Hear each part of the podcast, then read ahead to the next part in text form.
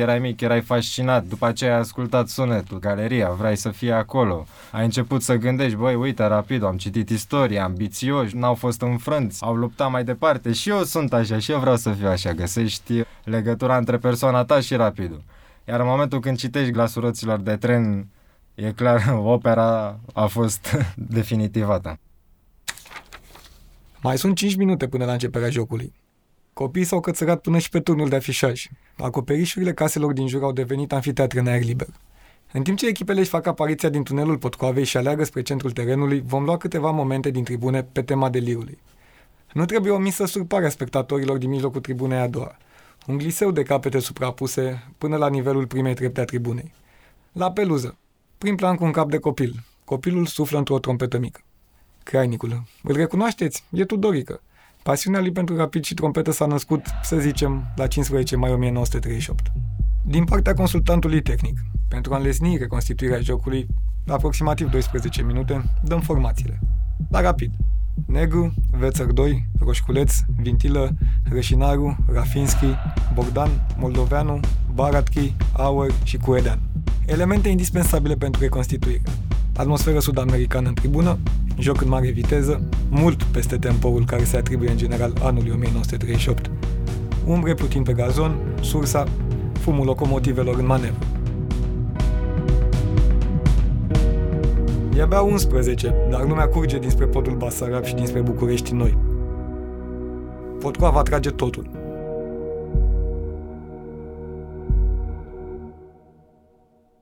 Episodul de azi îl începem cu istoria Rapidului, așa cum a văzut-o Chirilă, dar trecem în revistă și o altă istorie, nu aia oficială, obiectivă, nu vorbim despre câte cupe și campionate a luat echipa asta, ci vorbim de ce au trăit suporterii rapidiști cu care am stat de vorbă. Sunt Ioana Pelehatăi, jurnalistă. Iar eu sunt Andrei Mihail, antropolog. Cel mai frumos joc este un podcast despre poveștile nespuse ale fotbalului. Rapidul a fost înființat în o mie nouă sute douăzeci și trei de muncitori ai C F R-ului.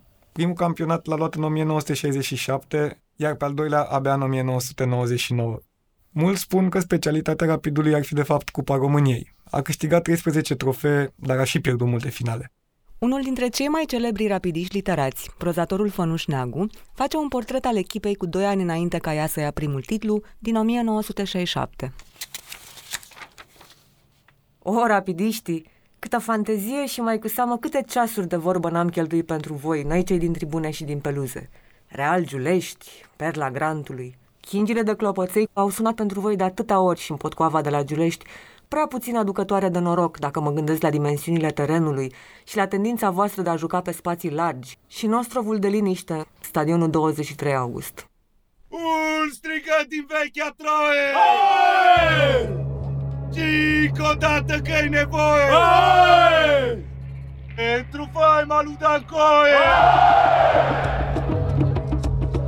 Noi avem un salut. Pentru noi, Ahoie, e un salut al nostru. Nu știu câte echipe au un salut al lor. Dan Coe, capitanul echipei cu care a luat Rapidul la cel prim titlu, rămâne și azi una dintre cele mai reprezentative figuri pentru istoria echipei dinainte de o mie nouă sute optzeci și nouă. Lângă el putem să-i așezăm și pe Naie Manea sau pe Valentin Stănescu. Primul a jucat nouăsprezece sezoane la Rapid, câștigând și o cupă în o mie nouă sute șaptezeci și cinci, dar a și antrenat echipa după Revoluție. Valentin Stănescu este antrenorul care a luat acel prim campionat în o mie nouă sute șaizeci și șapte. Poveștile acestor fotbaliști au născut mai departe povești ale tribunei. Practic a fost vocea poporului și vocea națiunii noastre a fost Dan Coe. Dan Coe care a reușit să fugă din România, pentru noi a fost și este o legendă. A fost un om care a, a înțeles ce înseamnă să face acest sacrificiu. S-a dedicat în teren, a fost un om care s-a dedicat tribunului, a fost un om care s-a dedicat pentru el și a încercat să facă niște lucruri altfel decât îi se permiteau atunci să le facă. N-a ajuns niciodată să accepte faptul că el trebuie să se supună în anumite situații. Asta este o condiție definitoare a rapidistului. Nu se sugruma el, l-au făcut aia că a vorbit una alta pe la radio. Nu cred că își lua el zilele, iubea prea mult viața. Cine spune asta? Rică Răducanu. Și Pui Ionescu zice așa: trecerea de la statutul de vedetă la cel de om obișnuit i-a provocat un șoc. I-a creat o stare pe care nu a putut să o depășească. În schimb, cu două, trei luni înainte să moară, am auzit la Europa Liberă o emisiune în care povestea necazurile pe care el și tatăl său le-au trăit în România. Nu știu dacă este un motiv destul de solid ca să-i atragă moartea, însă nu cred că era atât de labil încât să se sinucidă. Pe de altă parte, mai e și Ilie Grevu, care zice: nu cred că securitatea a fost implicată în moartea lui Dan Coe.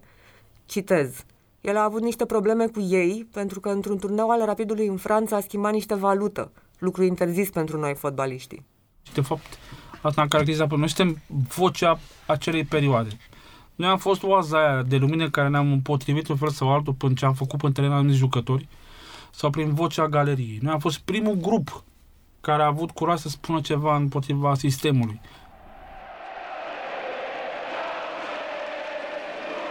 Anii optzeci rămân învăluiți în legendele despre scandările împotriva sistemului care se auzeau la Rapid. Se spune chiar că Ole, Ole, Ceaușescu nu mai e, celebrul cântec de la Revoluție, își are originile pe Giulești. O să vorbim despre asta mai pe larg în episodul următor. Până atunci, după ani și ani de oscilații între A și B, Rapidul a cunoscut o perioadă de glorie între nouăsprezece nouăzeci și două mii treisprezece. A venit Dan Petrescu, Mircea Lucescu, Rednic, Iordănescu. A venit ăsta președinte al de becalii, ăsta infractura sărac, Giovanni președinte. Vedeai performanță, vedeai jucători, bani, declarații. A pierdut din punctul ăsta de vedere. Boemia mi-a plăcut tare mult, boemia cu public. O echipă a căror suporteri cântă de la primul până la ultimul minut și înainte de meci și după meci. Noi i-am cântat osanalele ăsta. Avea o melodie care spunea George Copos, asta ești, Belusconi din Giulești, cu Lucescu la echipă, nici de Milan nu ne frică. Îți dai seama? Începusem să cred chiar în dreptate în momentul când a venit Mircea Lucescu. Pentru mine Mircea Lucescu este, cum să spun eu, un jalon.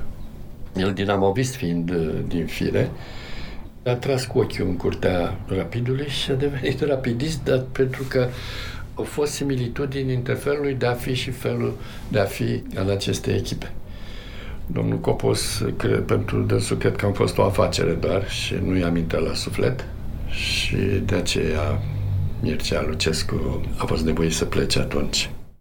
După perioada de aur de la sfârșitul anilor nouăzeci și din anii două mii, Rapidul a început să ia din păcate în jos din cauza problemelor cu legea pe care le avea George Copos. Fanii rapidiști nu și-au putut susține jucătorii la duelul cu Universitatea Cluj, însă au mers la stadionul din Giulești. Decizia de retrimitere la Curtea de Apel a dosarului transferurilor nu a fost pe placul galeriei Rapidului. Sunt jignit atât timp cât văd această galerie minunată cântă și noi luptând în teren, iar ei sunt niște oameni de nimic din punctul meu de vedere și îmi asum tot ce spun acum. Îmi doresc din toată inima acest club să se salveze. Totul părea că se termină în două mii șaisprezece, când echipa nu a mai primit licența pentru Liga unu din cauza problemelor financiare. Nu mai simțit. Vai, mai trăit momentele alea atunci când a picat. Mi-am făcut un tatuaj. Aici n-am făcut râul ăsta. Sau că am șters. Ăsta a fost râul care era pe tricourile în șaizeci și șapte. Așa, și aveam un tricou și am făcut poză și am zis, la zi, punem un râu aici să rămână inimă, că nenorocitul ăsta bagă echipa în faliment și nu o să mai existăm. Ce să zic, eu am crezut că se duce naibii, că nu o să mai fie nimic. El n-a mai vrut să facă nimic pentru că știa că o să vină vremea când va fi închis. A fost clar că ei vor să ascundă ceva, pentru că ducând la insolvență și ulterior la faliment, bulgările s-a rostogolit și s-a șters tot ce a fost în urmă.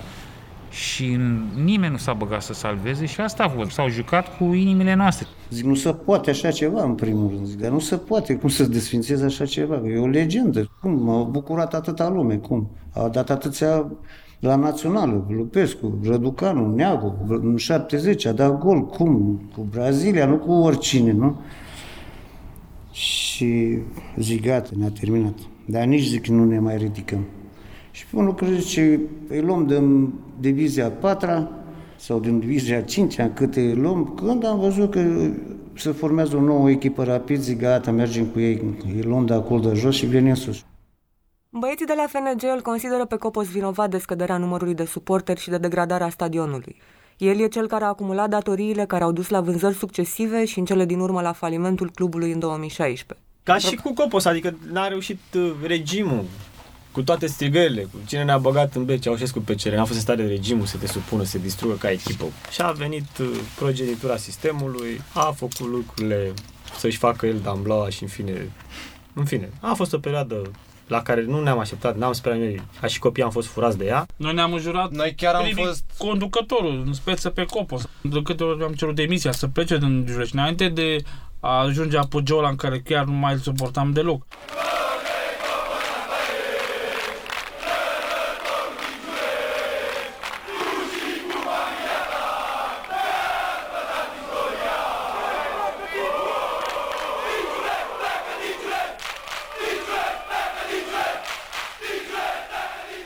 am dat seama că el nu le reprezenta în primul rând ca om, ca club, cum vedeam noi lucrurile. Noi în față de Steaua și n-am, nu exista să ne lăsăm capul jos. F N G-ul este un proiect nou, apărut după falimentul din două mii șaisprezece. Atunci, mai mulți suporteri de la tribuna a doua s-au întâlnit, s-au organizat ca să construiască o nouă echipă care să respecte valorile autentice ale Rapidului. Pe lângă cotizațiile individuale, au căutat diferite alte surse de finanțare. Printre altele, și-au făcut și propria lor bere, Locomotiva, pe care o vând pe internet și la meciurile de acasă ale echipei. Eu l-am văzut tot timpul fix ca în fundația lui Asimov.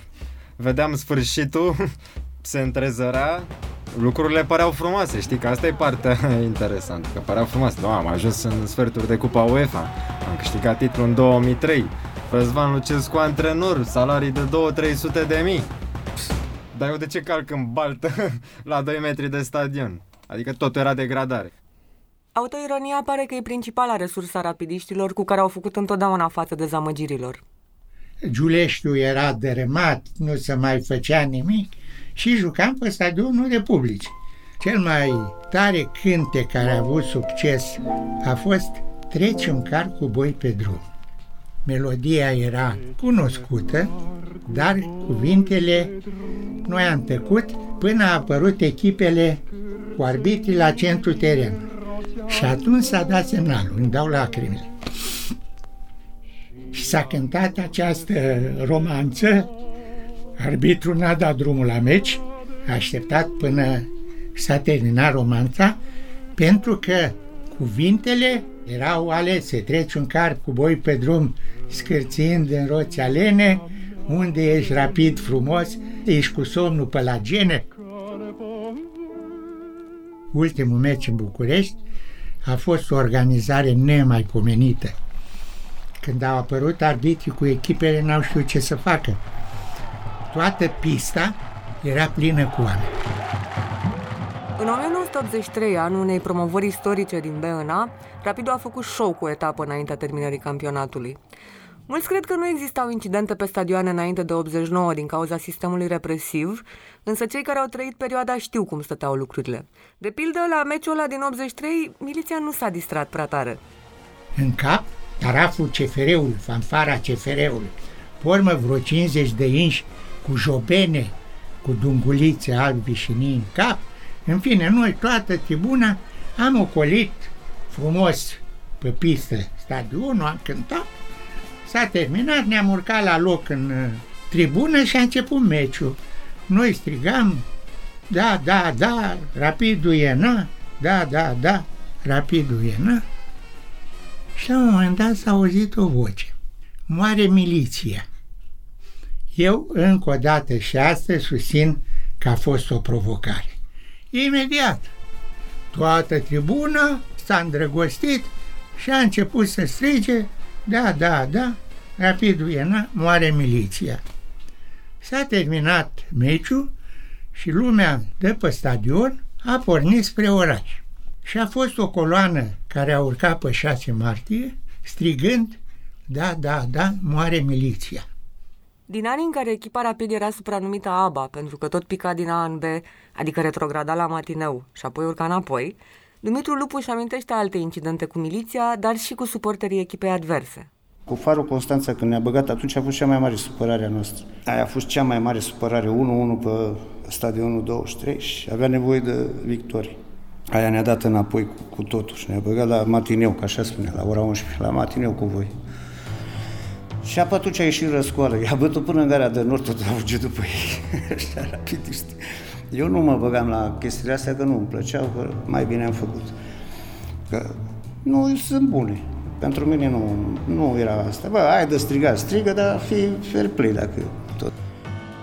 Perioada asta de oscilație a Rapidului l-a stârnit suporterilor mari emoții. Unii au amintiri frumoase, alții nu prea. Cert e că era intens. Mi-am amintesc că am venit la stadion, aveam un coleg tot rapidist, Nicu Ioniță, și când am plecat de acolo nu ne-am mai putut găsi și ne-am găsit la mine acasă, stăteam în gazdă și am venit eu primul, am intrat, m-am ajutat așa în pat, pe spate, cu ochii în tavan, înlemnit, încremenit. A intrat el, s-a izat lângă mine în aceeași poziție și cred că o jumătate de oră n-am scos niciun, niciun cuvânt. Ne mistuiam durerea în tăceri. Atunci am, mi-am dorit extraordinar de mult să dăm o palmă nedreptății și să luăm Cupa României, că ce puteai să faci din B. Deci tot vorbesc de divizia B, care au fost cele mai frumoase pentru noi. Da, că am trebuit să-i aducem înapoi, na. Și îți dai seama, când ne-a luat cupa și am intrat și în divizia aia, atunci a fost ceva, da. Pe Republicii jucam cu C S Târgoviște și eram exact la tot, la, trebuia să câștigăm meciul. treizeci și cinci de mii de spectatori, nu mai aveai loc acolo să arunci un băț. Unul dintre cele mai celebre episoade printre rapidiști e cel din nouăsprezece optzeci și șapte, când dinamoviștii au presat tare atunci pentru ca jucătorul lor, Rodion Cămătaru, să ia trofeul pentru cel mai bun golgheter, Gheata de Aur. Practic, în urma mai multor blaturi, Cămătaru a obținut trofeul cu patruzeci și patru de goluri, dar jurnaliștii de la L'Équipe s-au prins că fotbalistul român fusese favorizat de sistem și au acordat un trofeu neoficial și jucătorii de pe locul doi, Tony Polster. Ei luptau în campionatele alea în Europa să dea douăzeci și unu douăzeci și doi de goluri și ăștia ajunsese pe la patruzeci ceva de goluri, dar erau meciuri măsluite, că și cântam ța, ța, ța, căpriță, ța, Cămătaru, ia gheata, Cămătaru Rodion, nu e gheată, e șoșon. Și ne descălțam de tenis, de ce apăiam cu picioare și băteam cu ei, era umor, cum. Și cu fața aia, știu sigur că am strigat ceva de partid, nu mai știu dacă asta, Galeria Rapid nu e membru de partid sau nu știu, că de se supăraseră ăștia, știi, tot așa înainte de optzeci și nouă. Se spuneau bancuri peste tot, nu știi cu cine stai de vorbă, își spui un banc, putea să fie un securist, nu știu, dar la noi au existat întotdeauna, da, mici, mișto. Un meci pe care mulți suporteri ai Rapidului n-au cum să-l uite e cel cu F C Argeș, la Pitești, la începutul sezonului nouăzeci nouăzeci și unu. Rapidul tocmai promovase N A și începuse bine meciul, însă la un moment dat, după mai multe decizii de arbitraj care păreau să-i favorizeze pe piteșteni, pe gazon a început bătaia. S-au aruncat sticle și alte chestii în teren, unii spun că stadionul era survolat de un elicopter și atmosfera oricum era tensionată din cauza mineriadelor care tocmai avuseseră loc la București. Am mirosit de la început că e gros. A fost, au fost tensiuni și în timpul meciului. Arbitru a stricat acolo și cu un dobitoc de, de ăsta care comentator la stadion. N-ai ce căuta să vorbești la stația stadion, nu știu ce a zis atunci. S-au iritat de rău de tot ăștia, cu înjurături, cu nu știu ce. Și atunci cred că am plecat, am plecat de vreme și m-am dus la gară, știi? Și am văzut când au venit ăștia, ne-au urcat, ne-am scăpat, știi, că n-am... Dar au fost băieți care au trăit momente groaznice. Era și chestia asta, știi, că la București, la universitate, se stătea, a fost o luptă de rezistență, ne-am avut, eu am fost golan rapidist, am avut de golani, știi? Și atunci la Pitești a fost un heirup de ăla, știi, că, că vrem să destabilizăm, că ei erau cu Iliescu, jos Iliescu, parece că fusese faza cu minerii, prima mineriadă, treisprezece cincisprezece iunie, parcă după aia a fost meciul. Au venit și vremuri mai bune. În nouăzeci și nouă, Rapidul a câștigat primul titlu după mai bine de treizeci de ani. Ultimul meci din campionat l-au jucat acasă, cu Craiova. Victor Vlaanga își aduce aminte de atmosfera din noaptea aia. Da, lumea era fericită, erau treizeci și doi de ani. Dai seama, să tot aștepți și în timpul ăsta e retrogradat, te ia lumea la mișto, face bășcălie pe seama ta, bătăie de jos, știi? A fost de vis, s-a blocat calea Giulești, o perioadă a dat clubul și bere la pahar, la dozator gratis. Ce era? Te întâlneai toți, te pupai, te îmbrățișai. Bă, suntem campioni, ne venea să credem. Deci nu... Eu am plâns pe stadion, m-au dat lacrimile, m-am gândit la tata, că și tatăl meu a fost rapid. Deci, uite, bă, nu e și el aici cu mine să vadă, să... A murit tânăr la patruzeci și nouă de ani, putea să apuce și el. Și a, s-au tras artificii deasupra stadionului. Era show, majorete, suluri, atmosferă braziliană. Știi cum?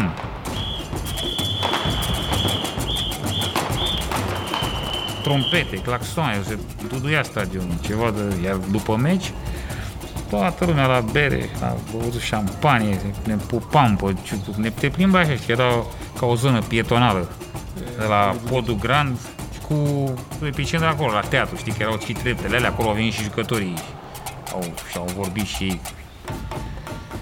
foarte mișto.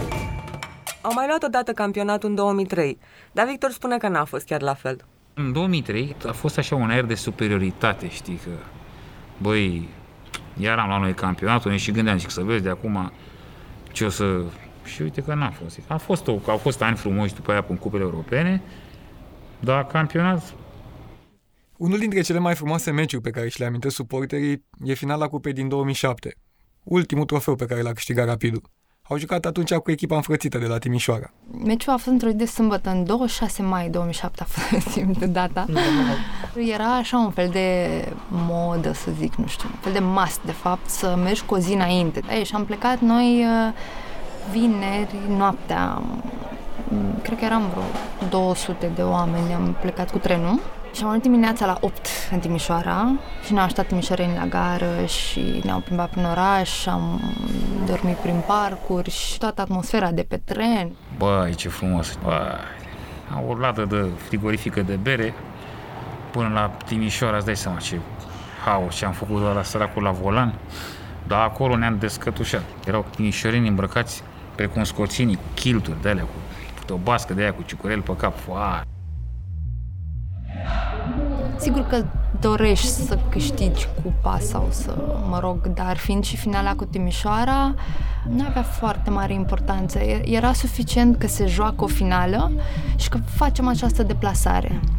Și nu, nu o spus eu niciodată momentul în care am intrat pe Dan Păltinișanu, urci niște scări și vezi stadionul de sus. Și a fost așa un fel de sincron, chiar când am intrat, stadionul era full, erau zeci de mii de oameni și când am, am intrat și am văzut toată marea aia de, de timișoreni, au început să, să strige Rapid Giulești. Și a fost așa ca și cum ne-au primit pe noi. A fost o atmosferă extraordinară și nocturna și ceva ce n-am mai trăit și de neuitat. Mi-am amintesc un mesaj foarte frumos, suna cam așa. În optzeci, o prietenie s-a legat ce va continua indiferent de rezultat. Încă o repriză din Giulești se încheie aici. Data viitoare, rapidiștii își amintesc derbiurile contra Stelei și alte povești care îi leagă de bătrânul stadion Giulești.